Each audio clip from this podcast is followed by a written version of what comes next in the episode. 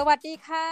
สวัสดีครับผม ยินดีต้อนรับกลับเข้าสู่รายการ StartYupเพราะสตาร์ทอัพไม่มีคำว่าเยียบ ในรอบสัปดาห์นี้นะจ๊ะทุกคนทุกคนก็อยู่ด้วยกันกับน้องหมีแห่ง Infinity Podcast นะคะ แล้วก็แน่นอนว่าอยู่ด้วยกันกับพี่โสพลโสพลสุภาพมังมีของเรานะจ๊ะนะฮะเป็นยังไงบ้างสวัสดีครับทุกคนพี่เอออาทิตย์นี้ค่อนข้างที่ยุ่งแหละ คือเราได้เราต้องอัปเดตน้องหมีนะเมื่อวานได้ไปสอนเด็กๆตอนเช้าที่โรงเรียนเด็กม .4 อะฮะแล้วก็ตอนนั้นพี่โอลี่ชวนไปคุยเรื่อง storytelling แล้วผมก็แบบไม่เคยสอนคลาสไม่เคยสอนเด็กมาก่อน แล้วก็เราก็ไม่เคยเรียนรู้แบบเรื่องเกี่ยวกับ storytelling แบบมันมีองค์ประกอบแบบไหนอะไรอะไรประมาณนี้บ้างทั้งๆที่อาชีพเราก็ถือว่าใช้มันมาโดยตลอด เราไม่รู้เลยว่ามันมันมีองค์ประกอบอะไรบ้าง เพราะว่าเราทำมาเหมือนในคล้ายมวยวัดอะคนต่อยมวยเป็น เพราะว่าขึ้นไปต่อยมวย แล้วแบบล้มอะไรเงี้ยครับโดนต่อยมา แล้วก็เรียนรู้มาเรื่อยว่ามันต่อยแบบนี้นะอะไรเงี้ยเราไม่เคยเรียนทฤษฎีครับผมก็เลยนี่แหละ ตอนที่พี่โอลี่มาชวนก็เลยแบบโอ้โหกว่าจะมานั่งแบบสรุปทฤษฎีพอไปเห็นทฤษฎีปุ๊บเอามา match กับ pattern ที่เราทำเราก็จะรู้สึกว่าทำแบบนี้เองอะไรประมาณนี้คือมันมันแบบได้เห็นว่าเออสิ่งที่เราทำมามันก็ไม่ได้ผิด เพียงแต่ว่าเราไม่รู้ว่าทฤษฎีมันคืออะไร และทำไมมันถึง work อะไรประมาณนี้ ก็ตอนนั้นพอพี่ลี่ชวนไปก็เลยแบบอาได้ทำแล้วก็เป็นประสบการณ์ที่ดี เราได้ไปคุยกับเด็กๆม .4 เนาะแล้วก็ได้ได้พูดถึงเรื่องเกี่ยวกับการลงมือทำอะไรอย่างนี้ว่าการลงมือทำอะสำคัญกว่าการที่ไม่ได้ทำอะไรเลยแล้วกัน แล้วก็เราจะรู้สึกว่าเราจะเสียใจถ้าเราจะมีสิ่งที่เราอยากทำในอนาคตแล้วเราไม่มีโอกาสที่จะได้ทำละ อะไรประมาณนี้เพราะฉะนั้นผมก็เลยบอกน้องๆไปว่า เราควรจะลงมือทำณเวลานี้เนาะม .4 เองอะไรเงี้ยครับทำไปเลยพลาดไปได้อย่าอ่าอันนี้ก็คือ storytelling ไปเรียบร้อยตอนเช้า ตอนตอนเย็นมามีเชิญไปที่ห้อง clubhouse ของสำนักพิมพ์ BBO เนาะออกหนังสือ no filter สำนักพิมพ์ Being แหละ อยู่ภายใต้เดียวกันเนาะ Being ออก no filter มาเกี่ยวกับ Instagram เขาก็เลยชวนไปคุยเรื่องว่าอะ Instagram เป็นมาเป็นไปยังไงตั้งแต่แบบ เริ่มต้นจุดเริ่มต้นของมันอะไรเงี้ยครับหนังสือให้อะไรบ้างได้เรียนรู้อะไรกับมันบ้างการเปลี่ยนแปลงของมันอะไรประมาณเนี้ยแล้วก็มีแขกรับเชิญอีกประมาณสี่ถึงสองสามสี่ถ้ามีห้าคนรวมผมด้วยก็ห้าคน แล้วก็แต่ละคนนี่แบบเก่งๆทั้งนั้นอะไรเงี้ยครับแล้วเราก็ไม่รู้สึกประหม่าเว้ยเพราะว่าแบบเรารู้สึกว่าแต่ละคนนี่คือแบบโอ้โหแม่ง top top ตัว top ทั้งนั้นเลยแล้วเราเราเป็นใครวะอะไรเงี้ยแล้วเขาผู้สามาเชิญเราเนาะผมก็โอ้โหแม่งนั่งนั่งหาข้อมูลเยอะมากอะน้องหมีคือแบบหาข้อมูลไปเจ็ดหน้า A4 อะคือเขียนแบบเต็มเลยคือแบบพยายามหาข้อมูลค้นหาข้อมูลอะไรอย่างนี้ ก็ได้ทำคำนี้ดีทำได้ดีแล้วกันก็คือแบบเรารู้สึกอะเราโอเคละกับสิ่งที่เราตอบไปเวลาเขาถามมาเราก็ตอบได้ แล้วก็เออลื่นไหลดีไม่ได้แบบติดขัดไม่ได้ประมาอะไรเงี้ยครับ ก็ถือว่าเมื่อวานได้ทำในสิ่งที่เราไม่เคยทำทั้งสองทั้งสองอันเลยภายในวันเดียวกันนี่นะคะ ก็เป็นเรื่องราวแบบว่า full story ของรอบรายสัปดาห์ของพี่โสพลนะคะ แต่ว่า วันนี้เราจะมาเมาส์กันเรื่องอะไรคะพี่โสพลที่จริงก็จะมาเมาส์ต่อนั่นแหละเรื่องของ Instagram เมื่อวานที่จริงคือมันมันอารมณ์ค้างนิดนึงนะเพราะว่าผมเตรียมข้อมูลมาเยอะมากเลยมันมันได้พูดแค่แบบประมาณครึ่งประมาณ30 30เปอร์เซ็นต์40เปอร์เซ็นต์ของสิ่งที่เราเตรียมมาอะไรเงี้ยวันนี้เราก็เลยอยากจะมาพูดต่ออีกนิดนึงอะไรประมาณนี้ครับผมก็ที่จริงมันก็มันก็เป็นความยับของ Facebook ด้วยเนาะผมว่าน่าจะเหมาะกับรายการแล้วก็เราน่าจะเห็นการพัฒนาของ Facebook แล้วก็ Instagram ในช่วง ปีสองปีสามปีข้างหน้าเนี่ยที่จะเกิดขึ้นแล้วสิ่งที่เราอยากจะแชร์กับน้องหมีแล้วกันว่าสิ่งที่ผมเห็นว่ามันอาจจะเป็นยังไงนะหัวข้อวันนี้นะครับ คือการพูดถึงการเตรียมโบกมือลาโซเชียลมีเดียแบบที่เราคุ้นเคยอันนี้อันนี้คือหัวข้อที่เราจะมาพูดกันวันนี้เนาะน้องหมีเบื่อ Facebook ยังเบื่อ คือตอนแรกอะไม่เบื่อ คือมันจะมีความสับสน คือตัวเองอะเป็นแอดมินเพจประมาณ 7-8เพจ ซึ่งไม่ใช่เรื่องอะไรนะตื่นเต้น คือเป็นเพจคณะเพจสำนักวิชาเพจสาขา ตัวเองก็ สังเกตว่าหลังๆอะถ้าเป็น Facebook ของตัวเองอะมันจะขึ้นแต่สิ่งที่แบบเราไม่ได้อยากจะอ่านมากอะไรอย่างเงี้ยแปลกมากเลย แต่ว่าพอเข้าไปยัง Facebook เช่น Facebook ของ The Infinity ก็คือ Infinity Podcast เนี่ยก็จะกลายเป็นแบบขึ้นบลูมเบิร์กขึ้นอะไรที่จริง ๆ เราควรจะอ่านอะไรพวกเนี้ยแต่กลายว่าพอกลับไปเป็นชื่อตัวเองเฮ้ยแบบชื่อเฟซปลอมเฮ้ยทำไมมันกลายเป็นสิ่งที่แบบพี่หน่อแม้เรื่องดาราผมก็จะต้องมีเลยผมผมเชื่อว่าตอนเนี้ยเฟซบุ๊กมันกำลังเปลี่ยนไปในอีกระดับหนึ่งแหละ แล้วก็นี่คือสิ่งที่น่าสนใจที่เราแบบคิดว่าอาจจะกระทบกับ user หลาย ๆ คนเนาะแล้วก็กระทบกับ creator ด้วยในในหลายๆรูปแบบ อย่างที่เราเห็นนะครับ เมื่อเดือนก่อนเนี่ยเราเห็นการประกาศบนหน้า Facebook ของมาร์คซักเคอร์เบิร์กที่ต่อไปNews Feed จะมีการปรับปรับอัลกอริทึมครั้งใหญ่ที่แบบว่าจะมี2 feed จะมี feed ที่เป็น feed เพื่อนใช่ไหม feed เพื่อนก็จะมีแบบมีเพื่อนมีกลุ่มมีเพจที่เรา follow มีอะไรเงี้ยครับ เรียงตามเวลาที่เขา ที่เขาอัปเดตมาอะไรประมาณนี้ แล้วก็มีอีก feed หนึ่งก็คือเป็น feed recommend ก็คือเป็นเหมือนครับอัลกอริทึมของ Facebook อะแนะนำมาอะไรประมาณนี้ครับ ซึ่งบางคนเปลี่ยนไปแล้ว บางคนนี่เหมือนใครอัปเดตไปเลยนะ ประกาศวันนั้นก็เหมือนอัปเดตเลยแต่ว่าคือผมยังไม่เปลี่ยนนะไม่รู้ว่าของของเรามีเปลี่ยนหรือยังยังมี feed เดียวอยู่ปะ feed เดียวอยู่ค่ะ ก็บางคนก็เปลี่ยนไปแล้ว ผมก็ไม่รู้ว่า feedback มันเป็นยังไงนะ แต่ว่าผมคิดว่าน่าจะน่าจะดีสำหรับผมผมเชื่อว่าพอแยกเป็นสอง feed ปุ๊บมันมันชัดเจนว่ามึงจะทำอะไรอะ คือเราเราเราอยากจะไปอยู่ไหนอะไรมาเนี้ย ก็คิดว่าประสบการณ์น่าจะดี แต่ว่ายังไม่เคยได้ลองใช้ เดี๋ยวจะต้องลองใช้ดูก่อนเราจะดูเนาะแต่ว่านี่คือการปรับตัวครั้งใหญ่ของ Facebook ส่วน Instagram ปรับไปแล้ว Instagram นี่เราเห็นการปรับในเรื่องของ recommend วิดีโอเยอะขึ้นนะครับ คือเราจะเห็นพวกแบบวิดีโอที่มาจากเขาอะที่แบบเราไม่ได้ติดตามอะปกติเราเข้าไปในอินสตาแกรมแล้วเราจะเลื่อนเลื่อนเลื่อนดูใช่ไหมเราก็จะเจอคนที่เราติดตามคนที่เราติดตามคนที่เราติดตามอย่างเงี้ยสักพักหนึ่ง มันมีใครก็ไม่รู้เว้ยมาโผล่ขึ้นมาแล้วเรารู้สึกว่าเฮ้ยอะไรวะอะไรประมาณนี้นี่คือเรียลที่ต่อไปอะครับ Facebook จะพยายามทำให้มันมีมากขึ้นเนาก็จะมีแบบคนที่เราไม่ได้ติดตาม แล้วก็จะมาโผล่บนฟีดของเรามากขึ้น เขาเรียกว่า recommendation base ก็คือ recommendation media นั่นเองนะครับ ก็คือเหมือนคล้ายๆกับว่าให้ระบบเนี่ยเป็นคนพิกว่าเราน่าจะสนใจอะไร นั่นก็คือเหตุผลที่น้องหมีเห็นคอนเทนต์ ที่ตัวเองไม่เคยไม่เคย follow มาก่อน หรือว่าไม่เคยคิดว่าจะสนใจมาก่อน เพราะว่าคอนเทนต์เหล่านี้มันเป็นคอนเทนต์ที่ฮิตผมว่า AI ของ Facebook มันยังไม่ดีมากเท่าไหร่ในเรื่องนี้นะ แต่ว่าต่อไปมันคงดีขึ้นเรื่อยๆ มันก็เหมือนคล้ายกับแบบพิกcontent มาว่าเอออันเนี้ยคนในช่วงอายุน้องหมี ประมาณนี้เพศเนาะแล้วก็ location ที่นี่ประเทศไทยอะไรเงี้ยครับอะเขาสนใจตรงนี้นะเขาสนใจเรื่องบอลเชิญยิ้มแล้วมันน่าจะเหมาะแหละน้องหมีน่าจะดูแหละคือแบบถ้าสมมติร้อยคนอะมันต้องตรงสักแบบ ห้าสิบเปอร์เซ็นต์หรือหกสิบเปอร์เซ็นต์อะไรเงี้ยมันต้องได้อะแล้วก็อีกสามสิบสี่สิบเปอร์เซ็นต์ซึ่งอาจจะเป็นน้องหมีแล้วก็ไม่สนใจอะไรประมาณนี้ครับผม ซึ่งก่อนหน้านี้ผมกด report ไปเยอะมากนะ ผมแบบผมแบบกด report กด report กด report แบบกูไม่เอากูไม่เอากูไม่เอาเลยครับ เยอะมาก จนจนหลังๆมามันเริ่มมันเริ่มส่ง feed ที่ผมสนใจมากขึ้นเหมือนคล้ายแบบเราต้อง train อะเราต้อง train AI ให้รู้ว่าอันนี้คือสิ่งที่เราไม่ชอบนะอะไรประมาณนี้ครับ ก็อันนี้แหละเอ่ออินสตาแกรมน่าจะน่าจะมีการเปลี่ยนแปลงเยอะขึ้นเนาะ ก็การเปลี่ยนแปลงของอินสตาแกรมครั้งนี้ครับไม่ได้รับการตอบสนองที่ดีเท่าไหร่ เหมือนคล้ายแบบหลายคนก็ไปลงชื่อบน change.org เขามี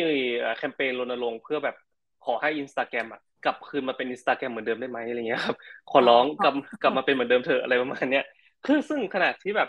อ่าอินฟลูเอนเซอร์ดังๆ ใหญ่ๆ อย่าง Kylie Jenner หรือว่า Kim Kardashian อะไรเงี้ยครับก็ออกมาโวยวายเหมือนกันนะ เพราะว่าอย่าง Kylie Jenner นี่มีคน follow ประมาณ 370 ล้านใช่ไหม370ล้านคนเลยนะเยอะมาก แล้วก็ Kim Kardashian นี่ไม่รู้เท่าไหร่ แต่แบบเยอะอะคือหลักหลักหลายหลายหลายหลายร้อยล้านอะไรประมาณนี้แล้วก็เขาก็บอกว่าอยากจะให้อินสตาแกรมมาเป็นเหมือนเดิม ไม่อยากให้อินสตาแกรมเนี่ยไปเป็นเหมือนทิกตอกแล้วก็แนะนำวิดีโออะไรก็ไม่รู้อะไรเงี้ยแทนที่จะได้เห็น content จากคนที่เราติดตามเลยครับ คือจากภายนอกแล้วอะครับสองคนเนี้ยออกมาแสดงจุดยืนบางอย่างเนาะแต่ลึกๆอะผมเชื่อว่าเขากังวลนะเพราะว่าอำนาจของผู้ติดตามหลายล้านคนในมือเนี่ยมันจะลดลงเพราะอัลกอริทึมใหม่ที่เปลี่ยนไปนะครับ ก็ Adam Mosseri เนาะ ผู้บริหารสูงสุดของ Instagram ก็มาบอกว่าจะพิจารณาแล้วกันนะครับข้อแนะนำตรงนี้ แล้วก็แต่ก็ยังเน้นย้ำว่ายังไง Instagram ก็ต้องเปลี่ยนเพราะโลกเปลี่ยนไปละเราต้องเข้าใจก่อนว่าสมัยก่อนเนี่ย social media อย่าง Facebook หรือ Instagram นะครับมันมันถูกสร้างขึ้นมาจากกลุ่มคนที่เราเชื่อมกันใช่ไหมอย่างผมไปไปเชื่อมกับน้องหมีเพราะเราเพื่อนกันอะไรอย่างนี้ เราไปกดติดตามอะพี่หนุ่มตัวมอนเราไปกดติดตามพี่นิ้วกลมอะไรเงี้ยเพราะเราอยากเราสนใจอยากจะได้อัปเดตจากเขาอะไรประมาณนี้ใช่ปะซึ่งคนที่มีคนติดตามเยอะ แน่นอนว่าก็จะมีอำนาจในมือ เพราะฉะนั้นเนี่ยส่วนใหญ่แล้วครับ สมัยก่อนนะครับ ก็คือว่าคนที่ถือ power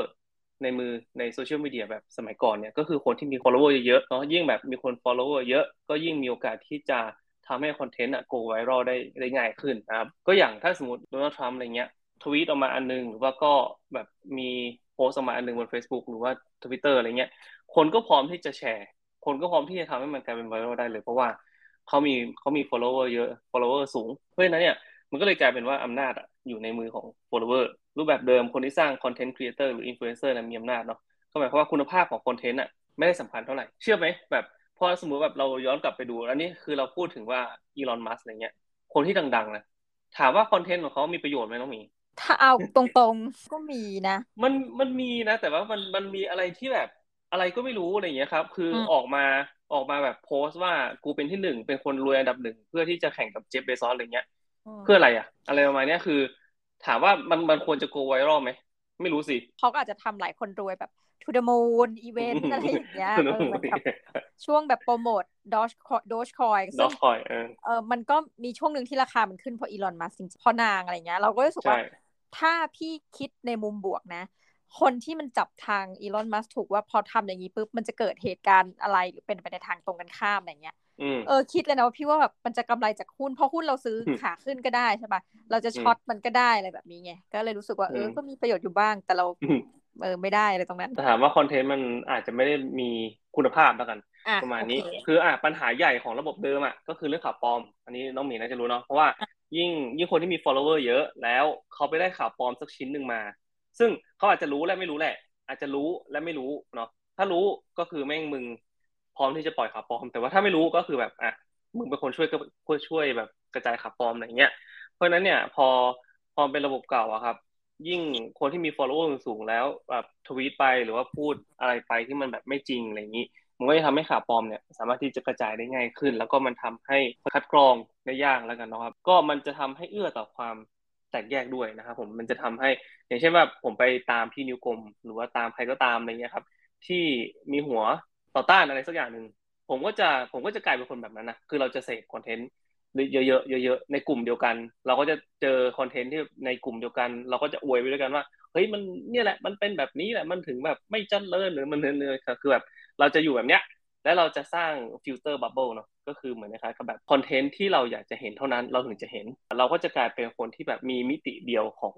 ของความคิดอะครับผมมันจะทำให้แนวคิดของเราอะเป็นเส้นเดียวแล้วไม่สามารถที่จะเปิดกว้างได้รับอ่าพอมีคนคิดเห็นต่างปุ๊บเราจะสวนกลับทันที เราพร้อมที่จะแตกหักทันทีเราคือมันเป็น polarizing สังคมอะสังคมที่แบบ polarizing มาก็คือแบบแบ่งแยกกันแบบชัดเจนอะไรเงี้ยครับผมเพราะฉะนั้นเนี่ยสังคมโซเชียลมีเดียแบบเก่าครับ มันเอื้อต่อการแตกแยกแบบนี้ค่อนข้างที่เยอะเนาะมันก็เลยเกิดช่องว่างและจุดออกนี้ขึ้นมาทำให้คู่แข่งอย่าง TikTok เนี่ยสามารถที่จะเข้ามาแย่งตลาดได้ ซึ่งเราน้องหมีเคยใช้ทิกตอกใช่ไหมมีพี่แต่ว่ามันมันไม่ตอบโจทย์เราอะ มัน entertaining มัน entertaining เลยคือแบบคนคนดูทิกตอกเพราะว่ามันรู้สึกว่า entertaining แล้วก็รู้สึกแบบผ่อนคลายอะไรเงี้ยครับ ไม่ได้กะเข้าไปเอาอะไรแล้วกัน แล้วก็ เข้าไปแล้วก็ไปเจออะไรที่แบบตลกตลกน่าสนใจอะไรมาเนี้ยก็เขาก็บอกว่าคู่แข่งอย่างทิกตอกเนี่ยสามารถที่จะเข้ามาได้เพราะว่ามันมีช่องว่างและจุดอ่อนตรงนี้ของระบบ social media แบบเดิมที่แบบพึ่งพาตามเติบโตตามจำนวนคนที่ follow ตอนนี้ TikTok ก็เลยเปลี่ยนใหม่มาเป็นระบบ recommendation media นะครับ ก็คือการใช้ AI เพื่อเลือกโชว์คอนเทนต์ให้ผู้ใช้งานแต่ละคน ว่าขึ้นอยู่กับการตอบสนองของเราครับ อย่างเช่นว่า เราดูวิดีโอนี้แล้วเราหยุดดู 2วิ3วิอะไรเงี้ยครับเขาก็จะนับการเลื่อนผ่านเลื่อนเร็วๆเร็วแค่ไหนเร็วแบบเร็วเซี่ยวคือแบบเห็นปุ๊บเลื่อนเห็นปุ๊บเลื่อนเขาก็จะนับแบบติดลบติดลบติดลบอะไรเงี้ยครับพอดูซ้ำดูซ้ำนี่นับเริ่มนับคะแนนใหม่อะไรเงี้ยครับทำให้แบบได้คะแนนเพิ่ม content นี้แล้วสักพักหนึ่งครับ มันจะเรียนรู้ว่า คุณคือใคร มันจะเรียนรู้มันจะเรียนรู้ว่าคุณชอบ content ประมาณไหน แล้วมันก็จะคอยเสิร์ฟ content อารมณ์เดียวกันมาให้แล้วกัน คือแบบ มันก็จะไป pick แหละว่าอ่า content ประมาณเนี้ยถึงแม้ว่าจะมาจาก creator ที่ไม่ได้มีคน follow เยอะๆ แต่มันมีคนอื่นละกันที่แบบมีความคล้ายคลึงกับผม แล้วดูเยอะๆ คลิปนี้ก็อาจจะถูกแนะนำมาให้ผมทั้งที่ผมก็ไม่เคยไป follow คนคนนั้น หรือว่าผมไม่เคยไป follow เพื่อนคนนี้เลย หรือว่าใครก็ตามที่แบบอยู่ใน เครือข่ายเดียวกันอะไรประมาณนี้เขาก็จะจำแนกออกมาแล้วก็อะผมเป็น type A ส่วนน้องหมีเป็น type B อะไรเงี้ยครับก็จะได้ content คนละอันกัน content อย่างอย่างผมอะไรเงี้ยครับอาจจะได้ content ที่แบบอะแบบชอบฟุตบอลอะไรเงี้ยก็ content ฟุตบอลชอบกีฬาอะไรเงี้ยคอนเทนต์กีฬาก็จะมาเยอะๆอย่างน้องมีชอบแบบคอนเทนต์ข่าว CNN อะไรเงี้ยครับมันก็จะมาเยอะหน่อยอะไรประมาณนี้ ซึ่งนี่แหละก็คือกลายเป็น recommendation media นะครับผมขึ้นอยู่ว่าสมัยก่อนอะคอนเทนต์ไหนจะไวรัลได้ก็อย่างที่บอกเนาะก็คือจะต้องมีคน follow เยอะๆ แต่ว่าสำหรับ TikTok ครับ recommendation media เนี่ยสิ่งสำคัญที่สุดก็คือการสร้างคอนเทนต์ที่มีคนตอบสนองเยอะๆ ยิ่งมีคนตอบสนองเยอะเท่าไหร่ หมายถึงแบบการดูซ้ำการดูนาน การดูจนจบคลิป หรือว่าอะไรประมาณนี้ครับ มันเลยจะทำให้มีคนดูเยอะขึ้น คลิปนั้นจะมีคนดูเยอะขึ้น แต่ถามว่าตอนนี้มีคน report มาว่าแบบได้เงินเยอะขนาดไหนในการที่แบบหนึ่งหนึ่งล้านวิวอะไรเงี้ยแล้วมีคิดว่าได้ประมาณเท่าไหร่ไม่รู้อะไม่กล้าเดาพันหนึ่งคือเมื่อกี้ผมเพิ่งอ่านรีพอร์ตของ The Standard Bell เอง เขาบอกว่าหนึ่งพันหนึ่งพันวิวเท่ากับหนึ่งบาทเจ็ดสิบหนึ่งบาทกับเจ็ดสตางค์หนึ่งบาทกับเจ็ดสตางค์อืมก็ถ้าหนึ่งล้านวิวก็คูณหนึ่งพันเข้าไปก็จะเป็นหนึ่งพันบาทกับเจ็ดสิบหนึ่งพันกับเจ็ดสิบาท ไม่เยอะ มันน้อย มันน้อย YouTube ล้านละสามหมื่นเนาะโดยประมาณใช่ประมาณนั้นครับล้านละสามหมื่นใช่ เพราะว่าอย่างถ้าสมมุติเราไปดูในอ่าผมจำไม่ได้ผมไปดูในวิดีโอของใครนะเขาเขาเคยมีรีพอร์ตอยู่ล้านละสามหมื่นเหมือนในคล้ายก็จะเป็นก้อยมั้ง ที่เป็น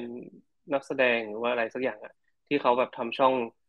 อ่าอย่างที่ขับรถกับผู้หญิงสามคนอะ แล้วก็เขาพูดถึงว่าอะหนึ่งล้านวิวได้เงินแล้วได้ได้เงินประมาณเท่าไหร่อะไรเงี้ยครับเขาบอกได้ประมาณสามหมื่นอะไรประมาณนี้ ก็นั่นแหละเอ่อตอนนี้หลาย ๆ คนครีเอเตอร์บนเอ่อ TikTok ก็เริ่มออกมา complain ว่าเฮ้ยมันมันได้น้อยไปอะไรประมาณนี้อะเรื่องนั้นก็ช่างมันไปละก็ในฝั่งของผู้ใช้งานเองนะครับ ระบบจัด ระบบก็จะจัดคุณอยู่ในหมวดหมู่นะอย่างที่ผมบอก type A กับ type B อะไรเงี้ยครับถ้ามันคิดว่าคุณชอบคอนเทนต์ที่เกี่ยวกับฟุตบอลมันก็จะส่งคอนเทนต์ฟุตบอลมาให้เยอะเป็นพิเศษ แล้วก็ถ้าคุณชอบรถแข่งก็จะมีวิดีโอรถแข่งมาเยอะๆกันนั่นนั่นหมายความว่าแพลตฟอร์มก็สามารถเลือกได้ว่าผู้ใช้งานจะไม่เห็นคอนเทนต์อะไรด้วยนะก็คือเราต้องอย่างที่บอกครับว่าพอเขาสามารถที่จะคัดเลือกได้ว่าแบบคอนเทนต์ไหนที่ควรจะส่งต่อให้คนอื่นอะไรอย่างนี้เนาะก็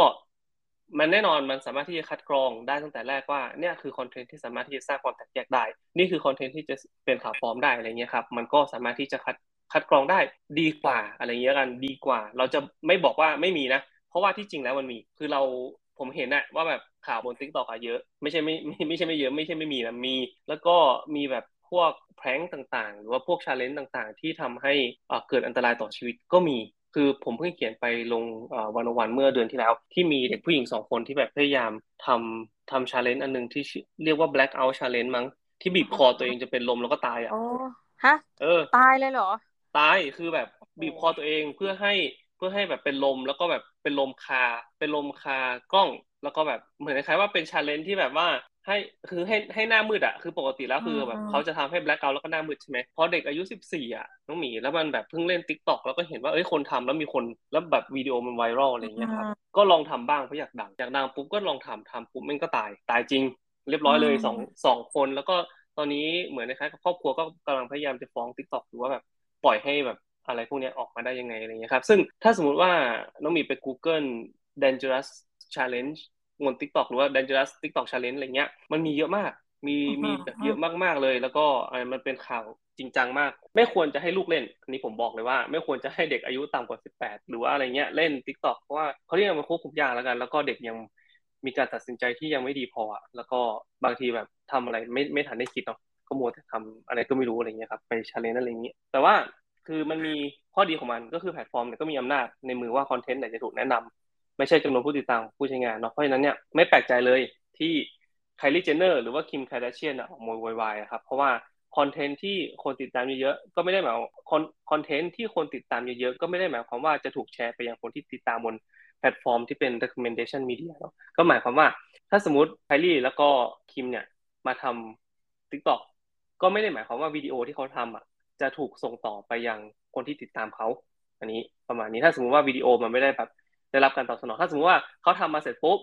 แล้วมันไม่ได้รับการตอบสนองจากจากคนอะ มันก็จะกลายเป็นว่าวิดีโอนั้นก็จะไม่ไวรัลทันที แต่ว่ามันมีอีกวิธีหนึ่งก็คือทำวิดีโอมาบน TikTok เสร็จปุ๊บเอาวิดีโอตรงนั้นไปแชร์ให้กับ follower บน Instagram Facebook แล้วก็ Twitter เพื่อที่ว่าจะให้คนกลับมาดูที่ TikTok แล้วก็จะกลายเป็นไวรัลอีกไหมอีกรอบอะไรประมาณนี้อ่าคนก็ก็กลายเป็นก็กลายเป็นว่าคนก็ไป create content บน TikTok แล้ว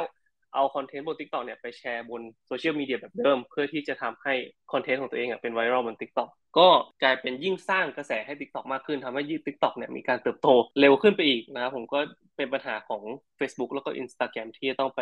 แก้ไขคือในระบบของ TikTok เนี่ย ผมเชื่อว่าอย่างต่อไปอะครับ มันจะมีพวกแบบ YouTube ตอนนี้เราเห็น YouTube มีวิดีโอสั้นละเริ่มเห็นมีมีวิดีโอสั้นเติมเข้ามา ต่อไปผมเชื่อว่า Netflix อาจจะต้องทำ คือ Netflix มันยังเป็นเหมือนคล้าย close close ecosystem เนาะที่แบบว่าคอนเทนต์ยังเป็นเหมือนของเป็นของเอ่อ Netflix อย่างเดียวหรือว่าแบบคนที่แบบเขาเลือกมาแล้วอะไรเงี้ยครับผมว่าต่อไปมันอาจจะมันอาจจะมีอารมณ์เหมือนคล้ายกับว่า Netflix แบบแตกออกมา แล้วจะเป็นแบบให้คนอัพอัพโหลดคอนเทนต์ของเขาได้ แล้วก็ Netflix อาจจะเป็นแบบคน moderate อะไรประมาณนี้ก็มีนะอาจจะเป็นไปได้แล้วก็ recommend media ให้กับ user ที่น่าสนใจอะไรเงี้ยครับคุณน่าจะสนใจคอนเทนต์จากคนคนนี้อะไรประมาณนี้ อันนี้คือ ผมคิดว่าอาจจะมีเป็นไปได้ต่อไปในอนาคต เพราะว่ากระแสของ recommendation media เนี่ยมันน่าจะกำลังมาเนาะตอนนี้ครับก็หมดละก็คือผมแค่รู้สึกว่าต่อไปอะโซเชียลมีเดียแบบเดิมครับที่ที่เราไป follow คนอื่นแล้ว รอให้รอให้คนอื่นอะป้อนป้อนข้อมูลมาให้เราอะไรเงี้ยครับหรือว่าแบบรอให้เขาอัปเดตอะไรเงี้ยมันจะมันจะหายไปเรื่อยๆละแต่ว่ามันจะเหมือนคล้ายๆกับแบบเข้าไปที่โซเชียลมีเดียนั่นแหละ มันอาจจะไม่ใช่โซเชียลมีเดียแบบเดิมแล้วแต่มันเป็นโซเชียลมีเดียแบบใหม่ ก็เราก็จะได้คอนเทนต์ที่ระบบอะเลือกมาให้ว่าคุณน่าจะชอบคอนเทนต์แบบนี้แหละ คุณน่าจะชอบคอนเทนต์แบบนี้แหละ คุณน่าจะชอบคอนเทนต์แบบนี้แหละ ตอนแรกเราอาจจะไม่ได้ชอบ แต่พอหลังๆไปเราอาจจะชอบก็ได้ มันมีเคสหนึ่งที่เป็นผู้หญิงบนอายุประมาณ 30 แล้วก็ทีนี้เนี่ยเธอทำพวกอ่าพวก art ทำพวกเซรามิกหรือว่าทำงานฝีมืออะไรเงี้ยครับบนอินสตาแกรมมีคน follow อยู่ประมาณห้าหมื่นแล้วทีนี้คุณเขาก็แบบไปเปิดอ่า account TikTok เพราะว่าอยากจะขยายกลุ่มลูกค้าของเขา ไปอยู่บน TikTok ทีนี้พอไปเปิด TikTok ปุ๊บกลับกลายเป็นว่าพอแบบสไลด์ดูแล้วแบบไปดูคอนเทนต์ที่ผู้หญิงจูบกับผู้หญิง เหมือนคล้ายแบบเลสเบี้ยนอะไรเงี้ยครับเธอก็ดูแบบเออสนุกสนุกสนุกดีอะไรประมาณนี้ก็แบบเออแปลกดีนะอะไรประมาณนี้ดูไปดูมาเว้ยรู้ตัวว่าตัวเองเป็นเลสเบี้ยน รู้ตัวว่าตัวเองเป็นเพศทางก็ตอนอายุสามสิบละแล้วก็มารู้ตัวแล้วก็หลังจากนั้นนะครับ ก็มีแฟนเป็นผู้หญิง แล้วตอนนี้กำลังจะแต่งงานกันเป็นผู้หญิงอะไรประมาณนี้ครับซึ่งนั่นแหละมันก็ น่าแปลกใจอยู่ แล้วก็ต่อไปเราก็อาจจะเราก็อาจจะเห็นเรื่องแบบเนี้ย เยอะขึ้นคือบางทีระบบมันอาจจะรู้จักเรามากกว่าที่เรารู้จักตัวเองด้วยซ้ำอะไรประมาณนี้ครับผมอืมโอ้มันเข้าไปในระดับจิตใต้สำนึกเลยนะพอฟังแบบเนี้ยใช่คือเราไม่รู้เลยว่าแบบเขาอาจจะรู้จักเรา เพราะว่าจากจากพฤติกรรมจากพฤติกรรมที่เราดูอะไรประมาณนี้ แต่ว่าเราอาจจะไม่รู้ด้วยซ้ำว่าเฮ้ยแบบเราเราเป็นหรือเปล่าว่าอะไรประมาณนี้ครับผมจนกระทั่งแบบมามาเห็นคอนเทนต์เหล่านี้แล้วก็เออ หรือว่าเราเป็นจริงอะไรประมาณนี้ประมาณนั้นเลย เออ อันนี้ประเด็นนี้น่าสนใจนะ ถ้าแบบมันจะเป็นยังไงถ้าไออุปกรณ์หรือเครื่องมือเครื่องไม้เครื่องมือเทคโนโลยีเหล่านี้มันมันดันทันสมัยกว่าเราเนาะดันรู้จากเรามากกว่าตัวเราโหนี่คือแบบ มีความเสี่ยงหลายอย่างเหมือนกันนะในกรณีที่แบบสร้าง AI สร้างหุ่นยนต์ที่เสมือนตัวเราแบบมาที่มีล่าสุดแบบบริษัทไหนที่ไล่คนออกอะ Google หรือ Google Google ครับ Google ที่บอกมาเปิดเผยว่าแบบเออ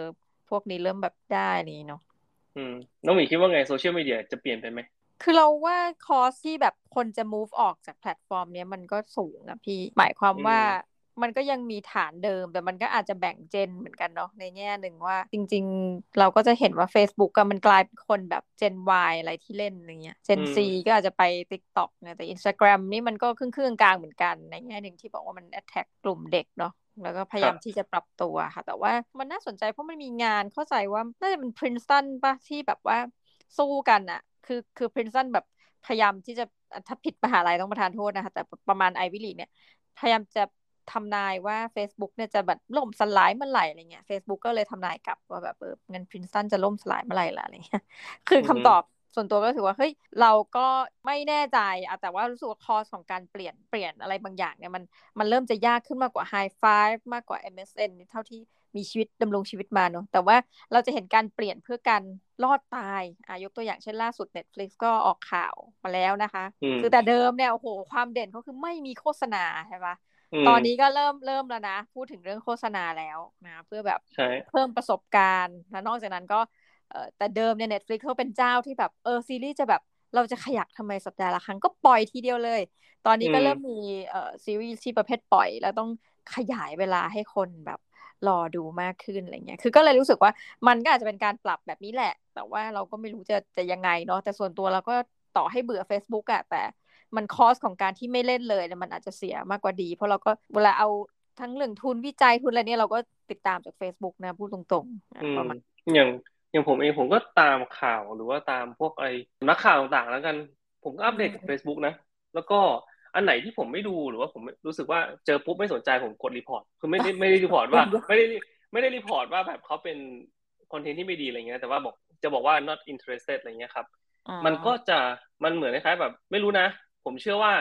มันไม่ได้ perfect ระบบมันไม่ได้ perfect ถึงแม้จะไป TikTok เองก็ตามมันไม่มีทาง perfect แล้วอันไหนก็ตามที่เราใช้แล้วเราสามารถที่จะ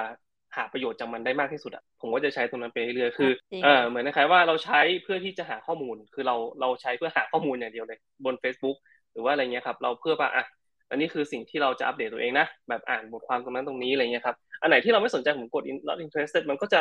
มันก็จะเก่งขึ้นอะ แต่แบบถ้าสมมติว่า เราแค่บอกว่าเฮ้ยแบบโหไม่มันมัวแต่นั่งด่ามันว่าเฮ้ยแบบมึงเอาไอบอลมาให้กูดูแล้วเนี่ยคืออะไรเงี้ยซึ่งแบบมันไม่ได้ไงคือมันเราเราพูดแค่นี้มันไม่มันไม่ได้ยินมันไม่มันไม่ได้มาเข้าใจคุณขนาดนั้นเพราะนั้นเนี่ยยังไงก็ถ้าสมมติแบบอยากจะปรับไอตัว Facebook หรือว่าอะไรก็ตามครับ พยายามพยายามสอน AI เพราะว่า